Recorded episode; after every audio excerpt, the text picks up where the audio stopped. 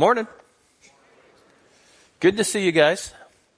If you have your Bibles with you, uh, you can open them with me to Genesis, to the book of Genesis.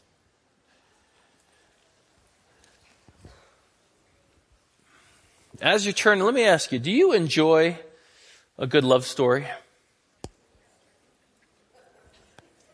All the ladies in the house affirmed that they did. The men gave a groan. Okay, well, guys, just think of Tombstone, okay? It's a classic love story with shooting in the middle of it. It's like perfect. But a good love story, do you? Do you enjoy a good one?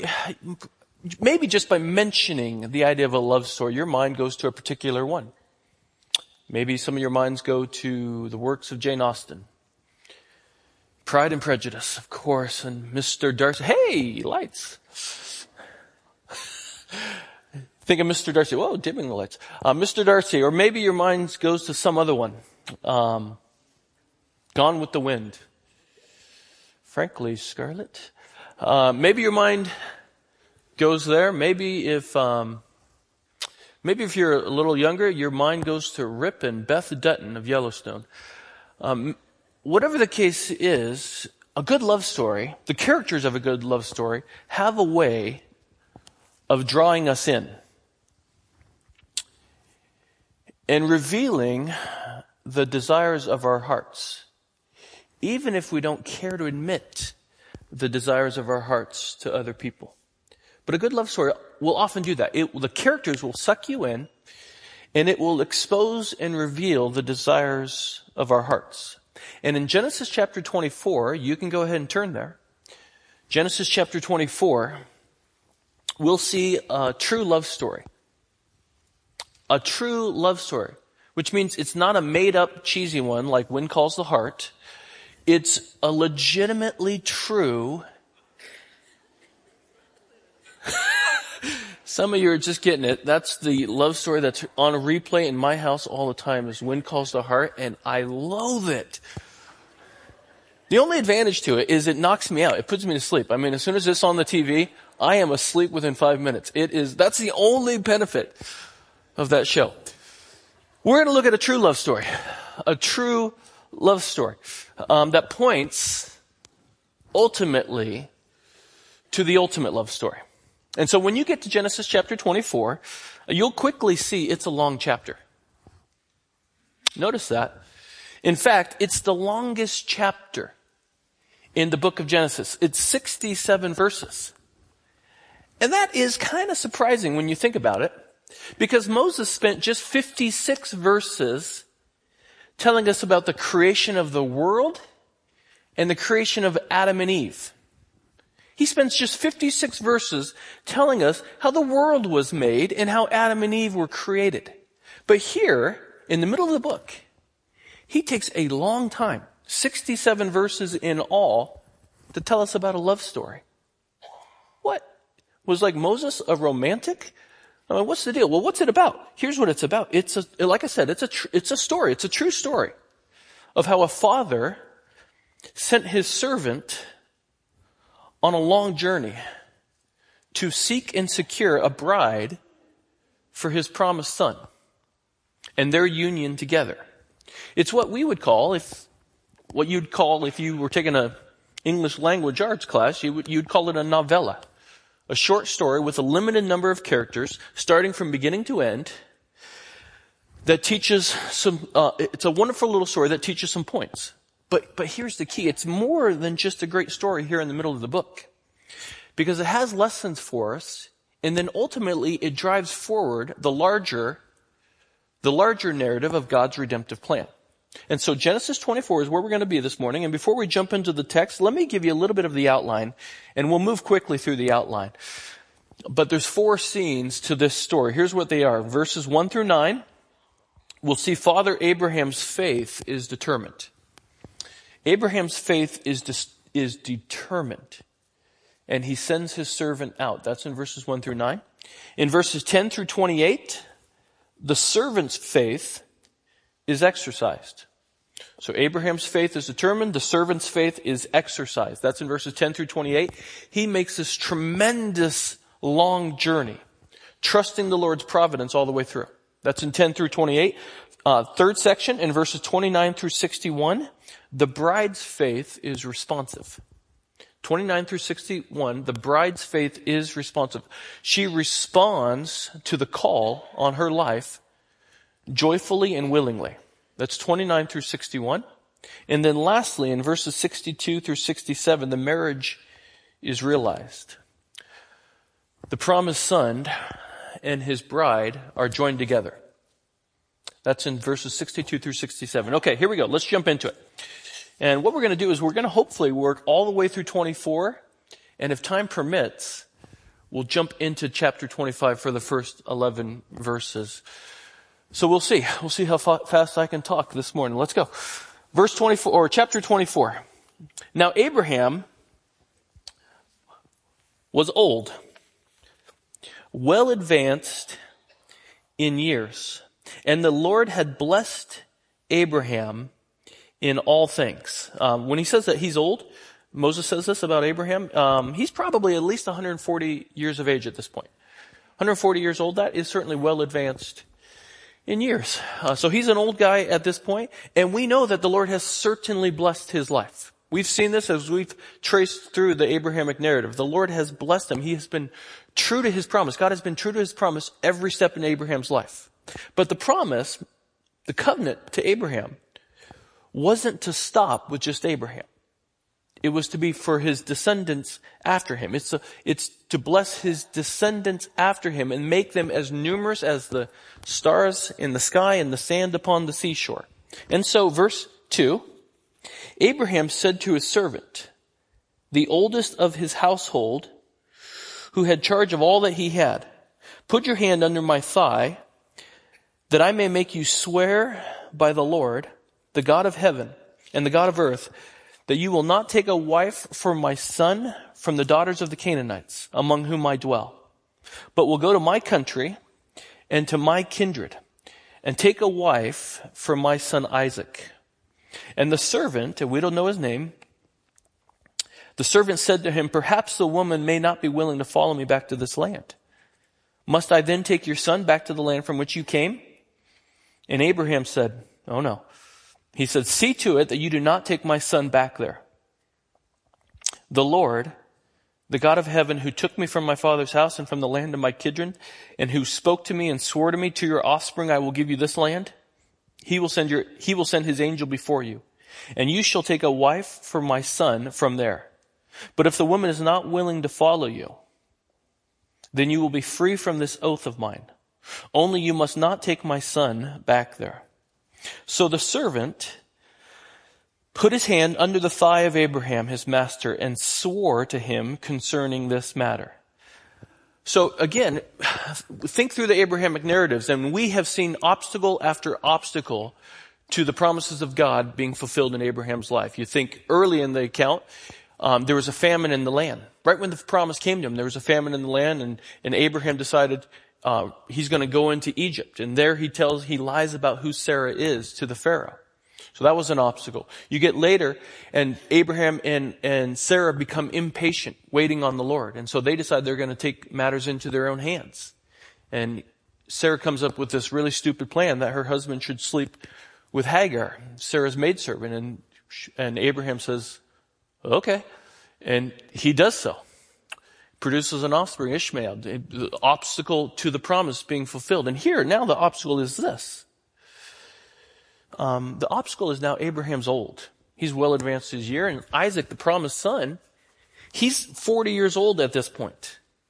Well, what's the obstacle? He doesn't have a wife. And there's no dating apps online. There's no Farmers Only dot com for Isaac, which is a major bummer for this dude. So what is going to happen? How is this going to come about? How will the family line continue? This is the issue. And so Abraham tells his servant, don't get away from the Canaanites. You're going to go on a journey, but don't get away from the Canaanites. I want you to go to my homeland. I want you to go to my country, and I want you to find a wife who will continue the covenant. And the servant says, well, Well, what about if she's not willing to come? Should I take Isaac back there? And Abraham says, no, of course not. God, the Lord has given us this land. We're not to leave this land. This land is the land that he's given us. We're going to live here, but you go there and get me a, get me a wife for my, uh, my son. Trust the Lord. He will see to it and he will grant you success. And then the servant promises to do so. And you see in verse nine, it says he places his hand, as the, as the text tells us, under the thigh of Abraham. You see that phrase? Every commentator that you will read on this text says that's a euphemism for the place of reproduction for a male. I'll give you two guesses what that means, and I bet you you only need one. Aren't you glad in our hand when you, aren't you glad in our, our in our culture when you make a promise you just shake hands? I bet you you are. Uh, you just shake hands in our culture. In this culture, when you made that promise, you you put it in the place of reproduction. Well, okay, moving on. By the way, um, kind of a sidebar here, but notice, notice that Abraham sees it as an older person. I mean, he's one hundred forty at this point. He is certainly well advanced in years. He sees it as his responsibility to ensure that God's re- God's redemptive plan goes to the next generation. As an older person, he looks at it and he says, this is my responsibility. I'm to see to it that God's redemptive plan goes forward. And and all throughout the chapter, this chapter particularly, um, you will see the interplay of human responsibility and divine initiative. And sometimes you wonder, well, the divine initiative where the Lord is perfectly coordinating his, his circumstances. And sometimes you'll wonder, I've asked this question myself many times when I, especially when I was younger, well, what's the interplay? What's the interplay between human responsibility and divine initiative? Especially in regards to passing the faith to the next generation. You want to know what the interplay is? Here's what it is. You do everything within your power. Everything within your power to make sure the, the faith is passed to the next generation. You do everything within your power using your resources, your gifts, your time, your talents to make sure God's redemptive plan gets passed to the next generation. And then you trust that the Lord will orchestrate, he'll coordinate the circumstances of another person's life in such a way that when the gospel call comes to them, the Lord will have set the scene, their heart will be ready, and they'll respond to the gospel. They'll be as ready as possible. That's the interplay. That's the balance. Abraham, he saw the passing of God's redemptive plan to the next generation as his responsibility, and he took action. He didn't just hope it would happen. He didn't just sit there and think about it and say, well, I really hope this happens in the next generation or so. No, his faith, as I mentioned, his faith was determined to see it happen. And if you're an older Christian, someone who's well advanced in years, and if you think I'm going to tell you, if you qualify for being well advanced in years, you're crazy making. I'm not going to do that. But if if you identify as somebody who's older, uh, well advanced in years, as Moses puts it, let me be so bold as to say, I hope that you take this responsibility as seriously as Abraham took this responsibility. I read in this, I read in the newspaper this past week that the United Kingdom, um, those who identify as Christian now. In in twenty twenty-one, those who identify as Christian is at forty-six percent, which is down from fifty-nine percent in twenty eleven. Which means in the U K, if you're a Christian, you're now in the minority. Now think about that for a second, because the U K has a tremendously rich Christian heritage. I mean, the Prince of Preachers, Charles Spurgeon, held the pulpit at London Baptist. Uh, my personal favorite, John Stott, held the pulpit at All Souls Church, right there in downtown London. So what the heck happened? How does it go from fifty-nine percent ten years ago to now forty-six percent within a ten-year span? How does that happen? You want to know how it happens? Bottom line, the faith didn't get passed. An older generation dropped the ball spiritually to pass on the faith to the next generation. That's why this is so important. Bottom line, the faith wasn't passed.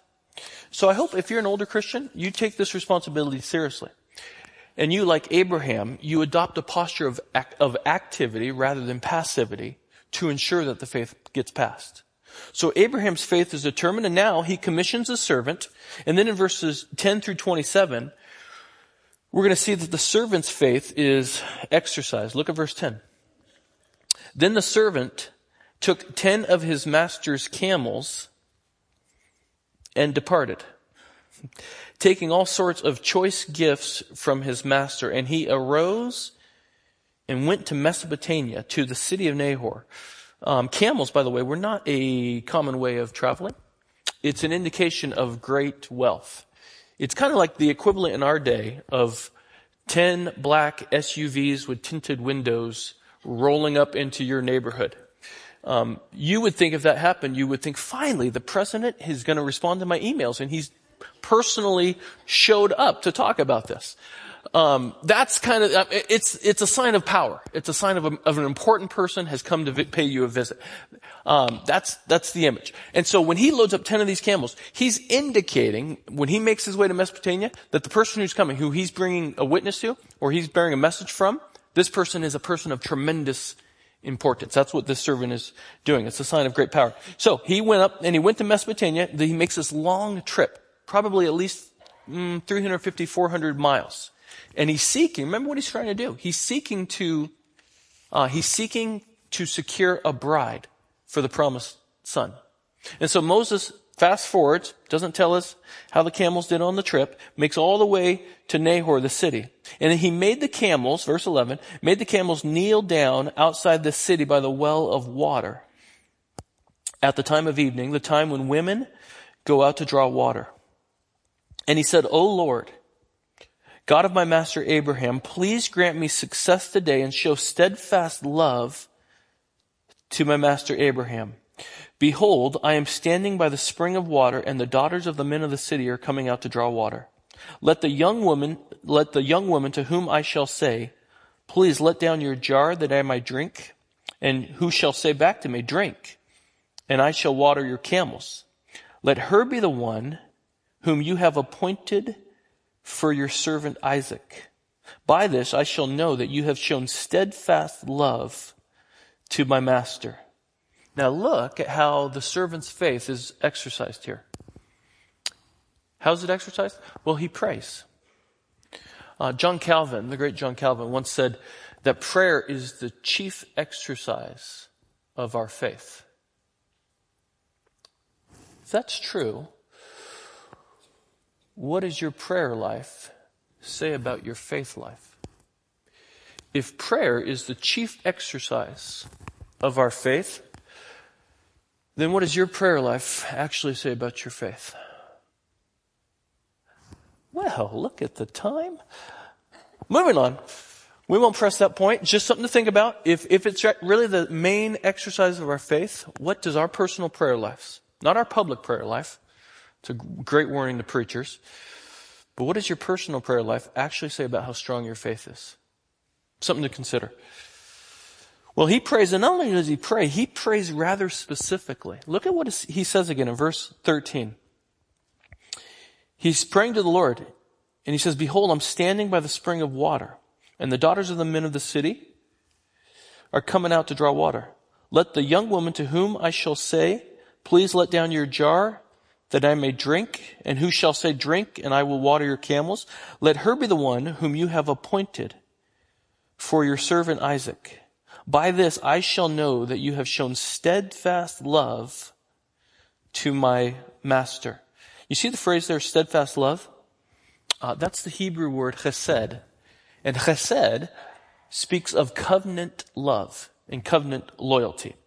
And so the servant is saying, Lord, in light of your covenant, in light of your promise to Abraham, in light of the covenant that you've made, would you show through the kindness and the hospitality and the generosity and the capability of one of these women, which one, wh- whoever is willing to help this stranger, would you show which one of these women is to carry forth and lead, for- lead forward your covenant promise with Isaac? That's what he's praying. And so, verse fifteen, before he had finished speaking, Look how the Lord coordinates all, all of the providence of God. Before he had even, even finished speaking, behold, Rebekah, who was born to Bethuel, the, uh, Bethuel, the son of Milcah, the wife of Nahor, Abraham's brother, came out with her water jar on her shoulder. Now, uh, note in verse fifteen, all of this is told to us. The narrator is telling her, us who she is, her name, what her lineage is. Uh, uh, uh, the servant at this point knows none of this. We're giving inside information here. So he identifies her. Then verse sixteen, the young woman was very attractive in appearance, a maiden whom no man had known. So she's marriageable age. She went down to the spring and filled her jar and came up. And then the servant ran to meet her and said, "Please give me a little water to drink from your jar." And she said, "Drink, my lord." And she quickly let down her jar upon her hand. So she takes, was on her shoulder. She brings down her hand, gives him some to drink. And when she had finished giving him a drink, she said, "I will draw water for your camels also," until they had finished, until they have finished drinking. So she quickly emptied her jar into the trough and ran again to the well to draw water. And she drew for all his camels. The man gazed at her. This is the understatement of the day. The man gazed at her in silence to learn whether the Lord had prospered his journey or not.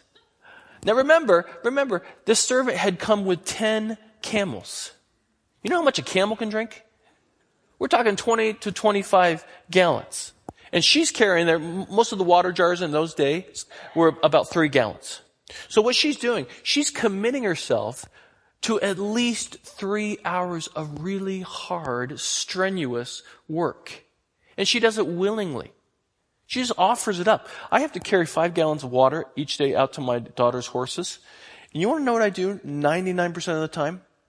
I grumble the entire time I'm doing it. Like, I don't have time for this. What am I doing? This is heavy. It's cold. I can't stand these horses. She offers all of this up willingly. Just like, let me do this. I'm going to offer all of this up. This, you know what this is? This is a very capable and hospitable woman. Her character matches her physical beauty.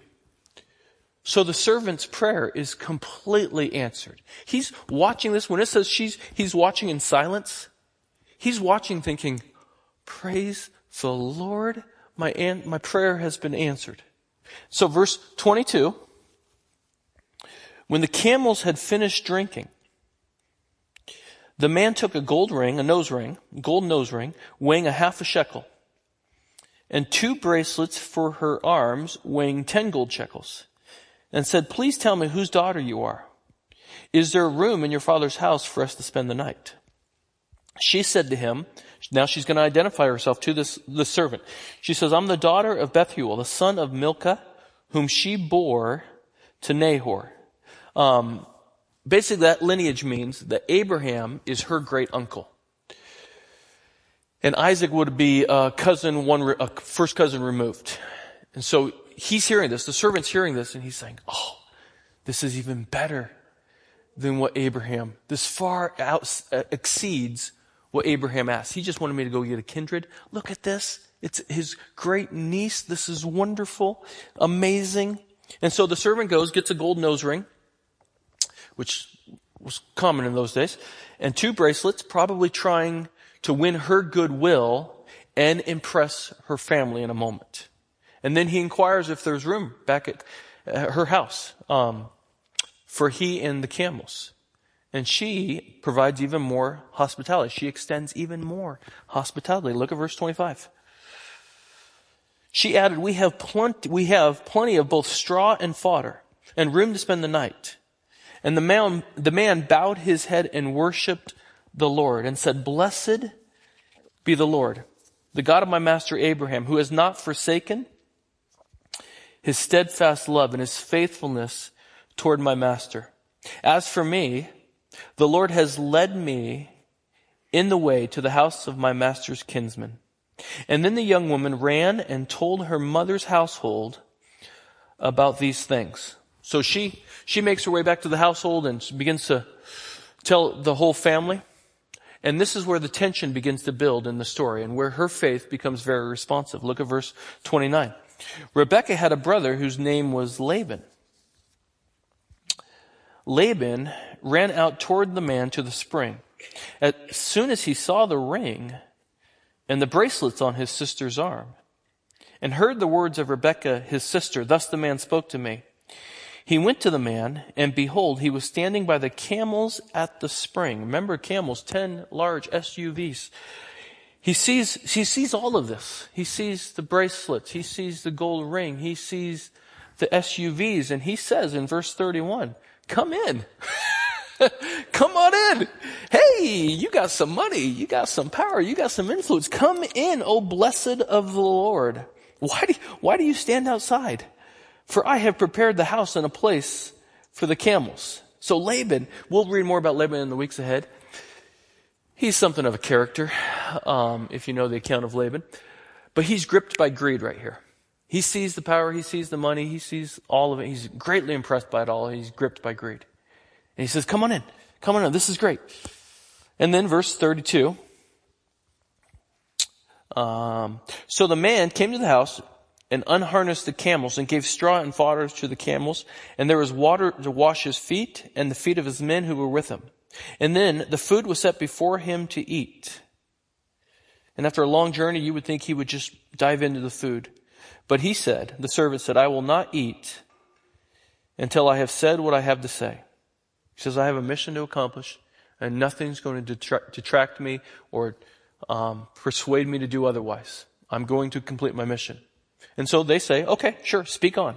And so he said, I am Abraham's servant. The Lord has greatly blessed my master, and he has become great. He has given him flocks and herds, silver and gold, male servants and female servants, camels and donkeys. And Sarah, my master's wife, bore a son to my master when he, when she was old. And to him he has given all that he has. And you can just im- imagine Laban's ears at this point just perking up. Oh, this sounds too good to be true. A rich son, everything's been given to him. This is great. And what happens is, in verses thirty-seven through forty-eight, I'm not going to make you read it. He he repeats almost word for word exactly what Abraham, the commission that Abraham gave him. To go to my kindred, go to my homeland, find a wife. And so he repeats that almost verbatim, tweaks it a little bit to fit his audience, and then he tells them about the journey that he's just made and how the Lord has providentially set it up so that he meets Rebekah at just the right time, at just the right location, and he, he, she answers all of his prayers to the very last, to the very last request. He makes all of this very clear, and then he puts the question to the family. Look at verse forty-nine. Now then, if you're going to show steadfast love, he's uh he's talking to the family. Now then, if you're going to show steadfast love and faithfulness to my master, tell me. And if not, if you're not going to show steadfast love to my to my um my master, tell me, that I may turn to the right hand or to the left. And then Laban and Bethuel answered and said, the thing has come from the Lord. We cannot speak to you bad or good. Behold, Rebekah is before you. Take her and go, and let her be the wife of your master's son, as the Lord has spoken. When Abraham's servant heard their words, he bowed himself to the earth before the Lord. And the servant brought out jewelry of, of silver and of gold and garments and gave them to Rebekah. He also gave to her brother and to her mother costly ornaments. And he and the men who were with him ate and drank, and they spent the night there. So they all go to bed that night, really happy, and with the settled knowledge that Rebekah is going to travel back with his servant and become the bride of the promised son, the bride of Isaac. But then the morning comes, and more tension is brought into the account. Look at verse, second part of this, verse fifty-four. When they arose in the morning, he said, send me away to my master. Her brother, this is Laban, and her mother said, let the young woman remain with us a while. at least ten days. After that, she may go. Uh, you see the phrase there, let the woman remain with us for a little while, at least ten days? That actually can be translated as let the girl remain with us for some days, maybe ten. And it, it, it kind of has the connotation of, um, let's just, let this be just an indefinite period of time. We're not going to set a number to it. Let the young woman just stay with us for a little bit. And it may be Laban's way of trying to squeeze out some more goodies from, um, the servant's, ma- from the servant. We're not really sure. But whatever the case, uh, there's rising tension of, well, what's going to happen now? Another obstacle to the covenant promise. Will it be overcome? And so they put the question to Rebekah. Look at verse fifty-six. But they said, but he said to them, do not delay me, since the Lord has prospered my way. Send me away that I may go to my master. And they said, well, let us call the young woman and ask her. And they called Rebekah and said to her, will you go with this man? And she said, I will go. It's a remarkable step of faith on Rebekah's part. The question is, Rebekah, will you leave everyone and everything you know and go to a place and go to a people you know not of? Does that sound like anybody else's call upon their life? It sounds just like the call that came to Abraham, did it not? Way back in Genesis chapter twelve.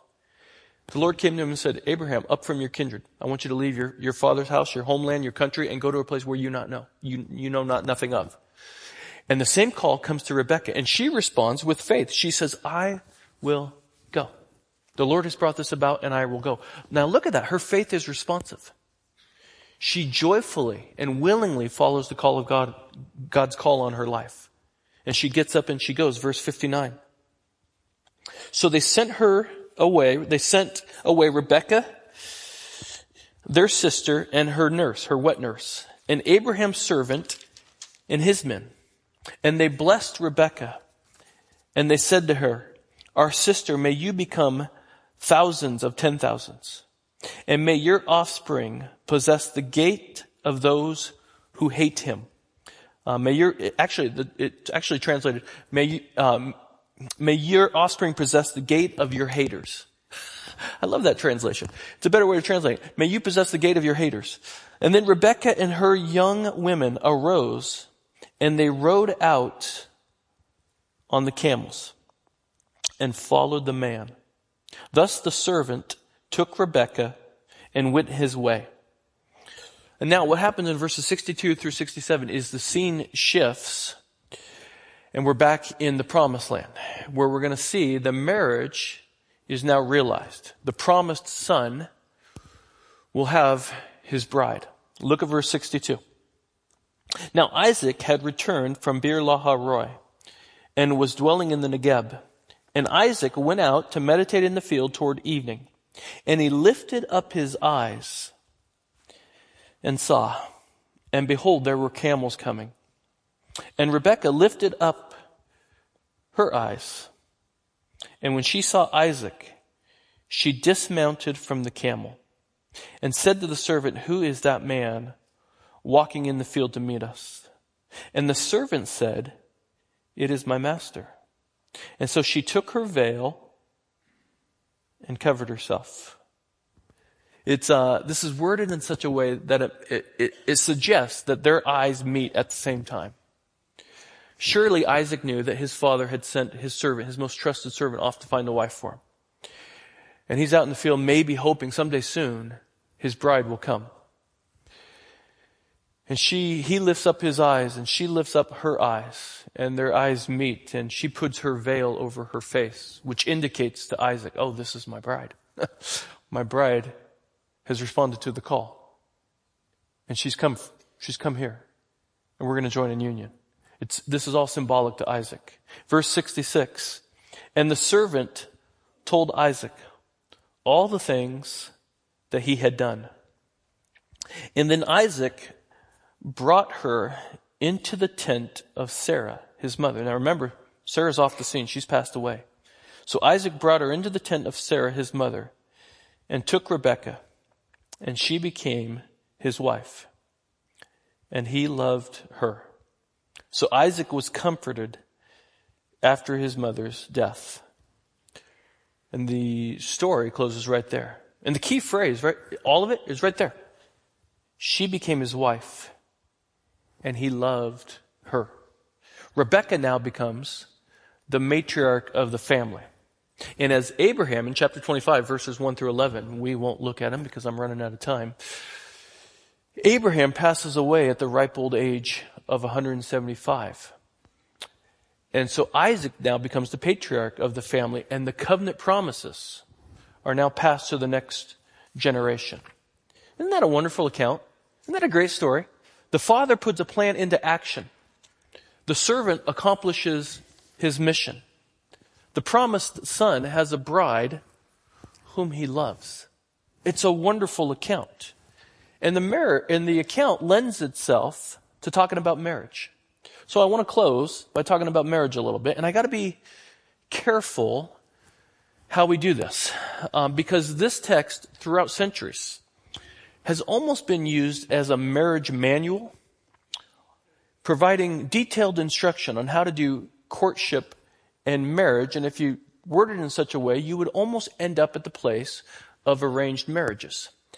You can make the application fit arranged marriage. Now, I got to tell you, as a dad of two daughters, I kind of like the idea of arranged marriage. I kind of like the idea of a dowry. Um, is that wrong to say? But I kind of like it. But I don't actually think that's the application for the text. I don't think you should go there with the text. There's nuance here. Note, by the way, that Rebekah gets to choose. So it's not strictly arranged marriage. However, there is a point to be made, and this is not one of the three closing points I'm going to make. There is a point to be made about having older, wiser people involved in the courtship process. But that's, again, not, not here. So what do we learn regarding marriage as this passage lends itself to talking about marriage? Three things, and then a fourth. Here's the first thing we see. First thing to note here is marriage matters. What do we see right off the get-go? Marriage matters. Moses spends sixty-seven verses telling us about this love story that results in marriage. And sometimes we simply need to be reminded, especially in our culture and in the day and age in which we live, that marriage matters. Now, by saying that, I don't mean, I do not mean that marriage is essential to living a fulfilled life, because it's not. The Bible, you want to know how you know it's not? That that marriage is not essential to living a fulfilled life? How, how could that be the case? Well, because the most fulfilled man in human history wasn't married. Christ. He wasn't married. So, marriage is not essential to living a fulfilled life. However, the Bible elevates and honors, the Bible does, elevate and honor singleness and the unique contributions that singles make to the marriage of God. That is certainly true. But marriage, especially Christian marriage, with the creation and the formation of family, it is central to God's plan. And it's important for us as a church to simply reaffirm that. Because uh, heterosexual, monogamous marriage, Christian marriage, is under attack in our day. And as a result, it's in decline in our culture. So we need to reaffirm, as a, as a church culture, we need to reaffirm the goodness of marriage. And we need to value it and not mess with it. Because we saw in Genesis chapter one and chapter two, marriage is God's idea, not ours. So we don't have the authority to mess with it.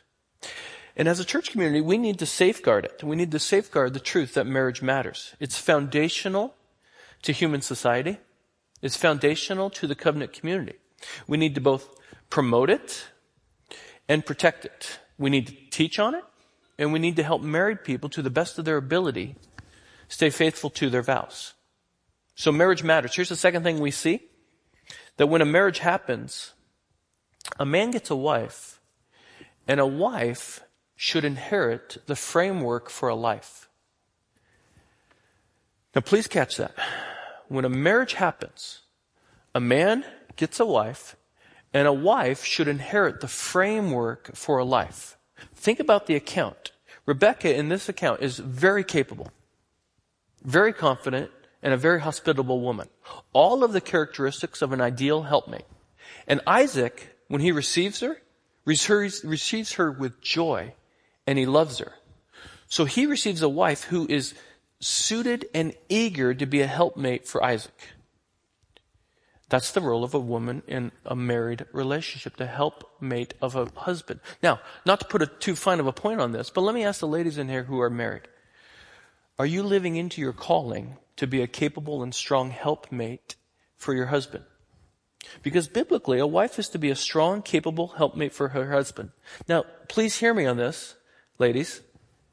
That doesn't mean you can't work outside of the home. It doesn't mean you can't have a flourishing career. It doesn't mean you can't be the C E O of a Fortune five hundred country, of a Fortune five hundred co- uh, company. It doesn't mean you can't be the president of the United States. But what it does mean is she's to see and value her role as a helpmate for her husband. That's absolutely true. She's to see and value her role as a helpmate for her husband and bring strong, capable, uh, consistent guidance into their relationship.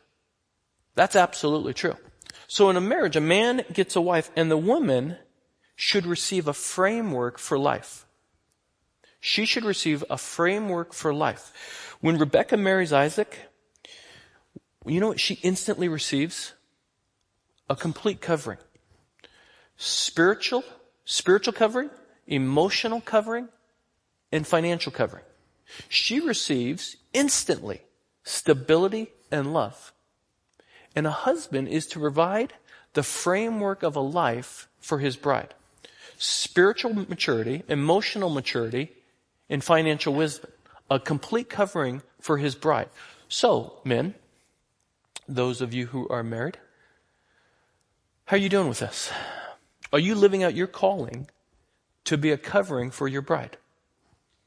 In spiritual matters, in emotional matters, and in financial matters. Now listen, it doesn't mean you have to be as wealthy as Isaac. But it does mean you have to provide stability spiritually, emotionally, and financially. And of the three, the finances are the least important.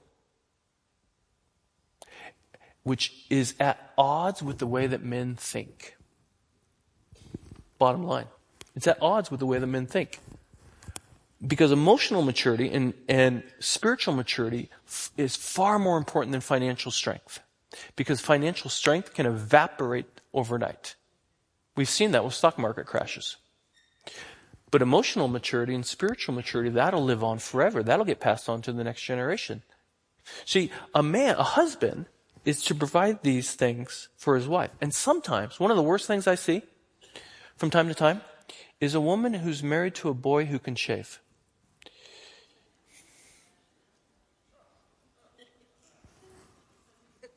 You know what a boy who can shave is? It's a guy trapped in an adult body, but he has an adolescent life. That's a boy who can shave. An adult body in an adolescent life. And those women, they're trapped. And my heart goes out to them. They're trapped because they thought they were inheriting a framework for a life of emotional stability, spiritual stability, and financial wisdom. And if they don't actually get that, the stability they thought they were they were going to have isn't theirs. And then they're trapped into something. That's a terrible situation. A husband is to provide a covering for his wife, while the wife is to be a strong and capable helpmate for her husband. This is the biblical ideal. Now, let me say one more thing here, because even the best of marriages um, go through wonky seasons. Is that not true? If you're married and you've gone through a wonky season, raise your hand. The ones who have not raised your hand, we need to talk afterwards, because the Bible does not condone lying. All marriages have their rough patches, their awkward seasons. Even the best of marriages, as in the case here of Isaac and Rebekah, it takes tremendous work. And in the weeks ahead, we'll see, by the time of their own children, they have twins, we'll see that in a, when their twins reach marriageable age, their own marriage, Isaac and Rebekah's own marriage, it has real disunity. which means the best of marriages.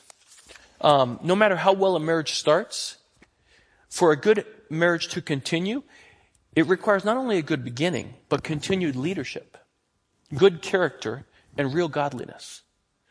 That's the second thing we see out of this, is that when a marriage happens, a husband receives a, a wife, and the wife receives, should receive, the framework for a life. Here's the third thing we see out of this account, and that's the faith within a marriage matters. Please note that. Uh, faith within a marriage matters. Abraham tells his servant, don't take a wife for my, for my son from the Canaanites. You go to my country, you go to my kindred, and you get a wife for there. Take a wife from my son Isaac from there. Why is that so important? Why is it, why is it not okay for Isaac to marry a Canaanite? Well, here's why. It's because the Canaanites were not the people of God. And as a people, they were barbaric and wicked. And Abraham doesn't want God's covenant promises to be compromised by intermarriage with unbelievers. Now we'll see, in the, again, in the weeks ahead after Christmas, um, once once we get into January, we'll see in the weeks ahead that Esau, one of their offspring, he does marry a Canaanite. But Abraham, here, the father of the faith, he stresses to not compromise intermarriage with an unbeliever. And the Apostle Paul, you transpose this into the New Testament, the Apostle Paul says the exact same thing. In First Corinthians, Paul instructs those who are getting married to only marry in the Lord. Believers are to marry other believers. We're not to be unequally yoked with unbelievers. And I do a lot of I, I do a lot of premarital counseling, and I often will tell young couples who aren't really listening, let's be honest, when you did premarital counseling, were you listening? No, you were in love, and you were driven by hormones. But I tell them all the time, I said, you want a, you want a surefire way to add frustration to your marriage? Marry someone who doesn't share your faith. That's the quickest way. You want a surefire way to, to have built-in frustration within your marriage? Simply marry someone who doesn't share your faith. And you will have a built-in, guaranteed point of frustration within your marriage. Tim Keller, in his book, The Meaning of Marriage, a great book, by the way, which he co-wrote with his wife, Kathy, he says this. He says, if your partner doesn't share your Christian faith, then he or she doesn't truly understand it as you do from the inside. And if Jesus is central to you, then that means your partner doesn't truly understand you. Hmm. He or she doesn't understand the mainspring of your life, the ground mode of all, all that you do. If you marry someone who doesn't share your most deeply held and core beliefs, then you will repeatedly make decisions that your, that your partner won't be able to fathom at all. That part of your life, and it is the most important part, will forever be opaque and mysterious to your spouse. You see, the Bible says, if you want a thriving and healthy marriage, you and your spouse need to have a shared worldview, which drives your motives and your actions. Otherwise, one of you will always be spinning your wheels. And what's interesting is, finally, social sciences is finally catching up with the Bible. Social sciences is finally coming to agree with the Bible. At Northwestern University in Chicago, a great academic school, one of their most popular courses is called Marriage one oh one. And Marriage one oh one, you, when I give you the name of it, it sounds like like a cheesy, a cheesy, easy class, like underwater basket weaving, so like the University of North Carolina basketball team can get enough credits. That's not what this is. This is a meaty academic, it's a real course with meaty academic uh, studies. The students attend the weekly lectures. They discuss topics from infidelity to addiction to child rearing to sexuality and long-term relationships and communication. And they interview, they, they're forced to interview mentor couples. One of the professors recently said this in an article in The Atlantic. Listen to it because it's really, it's really insightful. He says, despite how often we hear about the importance of good communication, even the best communication skills won't help a couple that see the world completely differently. Huh, interesting. He, he argues, he goes on, he argues that people can be prof, uh, incredibly proficient communicators, yet they're not able to see eye to eye because they have completely different worldviews. They can't understand, and they will never be able to understand how their partner holds a position that they see as untenable. They just, they can't fathom it. Now, isn't that interesting? Now listen, that's exactly what the Bible says.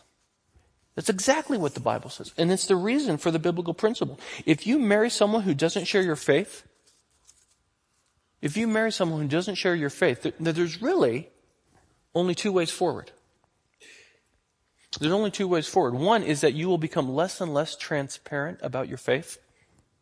You'll become less and less transparent because in the normal, healthy Christian life, you will, if, if you're a Christian, in the normal, healthy Christian life, you will relate Christ and his gospel to everything. You will base your life decisions upon Christian principles. You'll make big life decisions based on Christian principles. You'll think about and you'll talk about what you're reading in the Bible and how the Lord is shaping you. But if your spouse isn't a believer, they'll find it annoying and offensive, and they'll say something to the effect, or they'll think something to the effect of, oh, here we go again with that Jesus talk. And so you'll have to hide it. You'll have to hide your faith to keep peace in your home. That's one way forward. The other way forward is you'll simply have to move Christ out of first place in your mind. You'll have to do one or the other. Either you'll hide it, or you'll have to move Christ out of first place in your mind. You'll have to let your love for the Lord cool. You'll have to deliberately not think about how your Christian commitment relates to every other area of your life. You will have to demote Christ in your mind and in your heart, because if you keep him central, you'll continually feel isolated from your spouse and your spouse from you. So it's either one or one or two options going forward, and none, none of them are that attractive. Which means, this is why if you're a Christian, you should submit to the Bible's teaching. You should submit to social sciences' new understanding and not become too emotionally involved with a person who doesn't share your faith. Because the faith within a marriage matters incredibly. It's incredibly important. So what do we see here? Let me give you those three again. Marriage matters, and we need to both promote it and protect it. Here's the second thing we see. When a marriage happens, a man gets a wife and the woman gets a framework for life. And both men and women need to live out their calling, the call that God's put upon their life. Third thing, the faith within a marriage matters. And we need to submit to both the biblical teaching and social sciences' new understanding regarding it. You see, I told you, you get into this text and you're like, well, at least I did. Tuesday when I read this text, started prep for it, I thought, what in the world? Is there anything here that I can talk about? Yeah. This account lends itself to talk about marriage. But there's one more thing. As the lights are going out.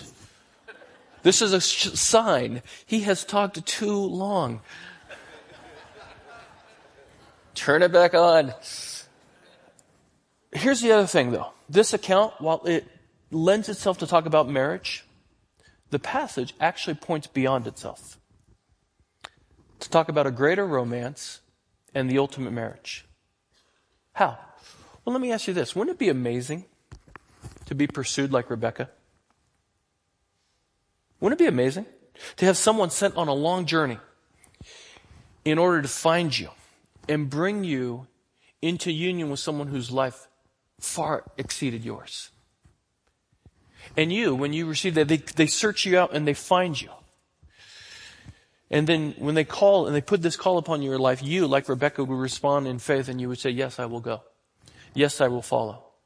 You see, this passage, while it has tons of things of importance for our own marriage, it actually points beyond our marriage to the ultimate marriage. This passage actually talks about the gospel, because this is exactly what Christ has done for us. Just as Abraham sought out a bride for his son, so God the Father is seeking out a bride for his son. Just as Abraham took, takes all the initiative here to send his servant to find Rebekah and to bring her to Isaac, so God the Father sends his servant to draw sinners to Christ himself. Just as Rebekah, when she is wooed and drawn into the family, she comes to a point where she has to make a decision. I will choose. I will follow. I will trust. In the same way, every one of us has to respond to the call of God in our lives to become the bride of Christ. And listen, I know when I say the bride of Christ, some of you dudes are saying, no, I don't want to be the bride of Christ. I don't like the idea of being a bride of anybody. Well, listen, females in this room are called sons of God throughout the scriptures, so get over it. My gosh, get over it. You're called to be the bride of Christ. We're called to respond just as Rebekah did. To say, I, I will go, I will trust, I will follow. This is the gospel call upon your life. Ray Ortland, who's a great pastor, retired now. He used to be a pastor in Nashville. He teaches uh, theology now. I think it's Covenant, Covenant Seminary. One of his books, he captures this idea well. Listen to what he says. He says, the biblical story lifts up before us a vision of God as our lover. The gospel is not an imperialistic human philosophy making overrated universal claims. No, the gospel sounds the voice of our husband who has proven his love for us and who calls us and who calls for our undivided love in return. Undivided love in return. The gospel reveals that as we look out into the universe, ultimate reality is not cold, dark, blank space. Ultimate reality is romance.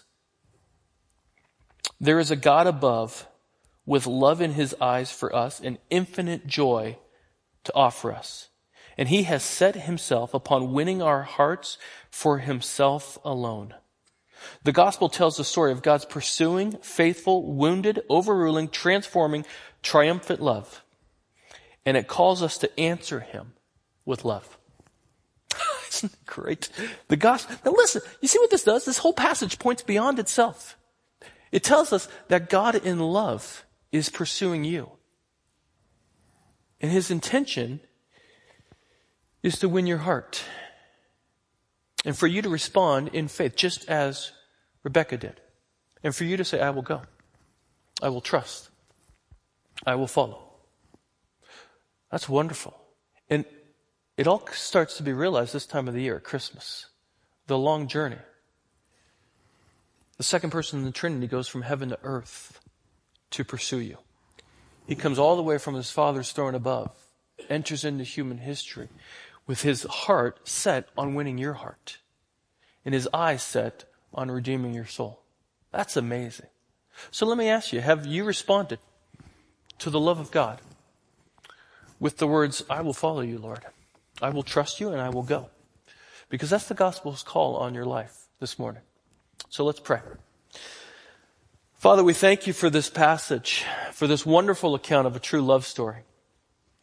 And Lord, what it reveals to us is that our hearts were actually, the reason we crave romance is because you wired it into us, Lord, so that the divine romance of God becoming one of us in order to woo us to himself.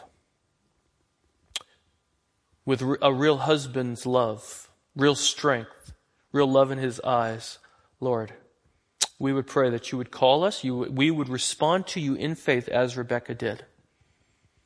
And we would say, I will go wherever you lead, Lord, I will go. And so we thank you for your mercy. We thank you for calling us into a union that is not dependent upon us because your life far exceeds ours. And Lord, we pray that we would be faithful to you. Just as a husband and a wife are called to be faithful to one another, we pray that we will be faithful to you. And when we fail and fall short, we thank you that your mercy has been extended to us again and again through Christ. We love you, Lord. And as we leave here and we go back into the places in which you've called us to live, our homes, our neighborhoods, our places of work tomorrow, we pray that in every one of those uh, spheres of influence, Lord, we would represent Christ and his grace well. We trust you. We love you. In Jesus' name, amen.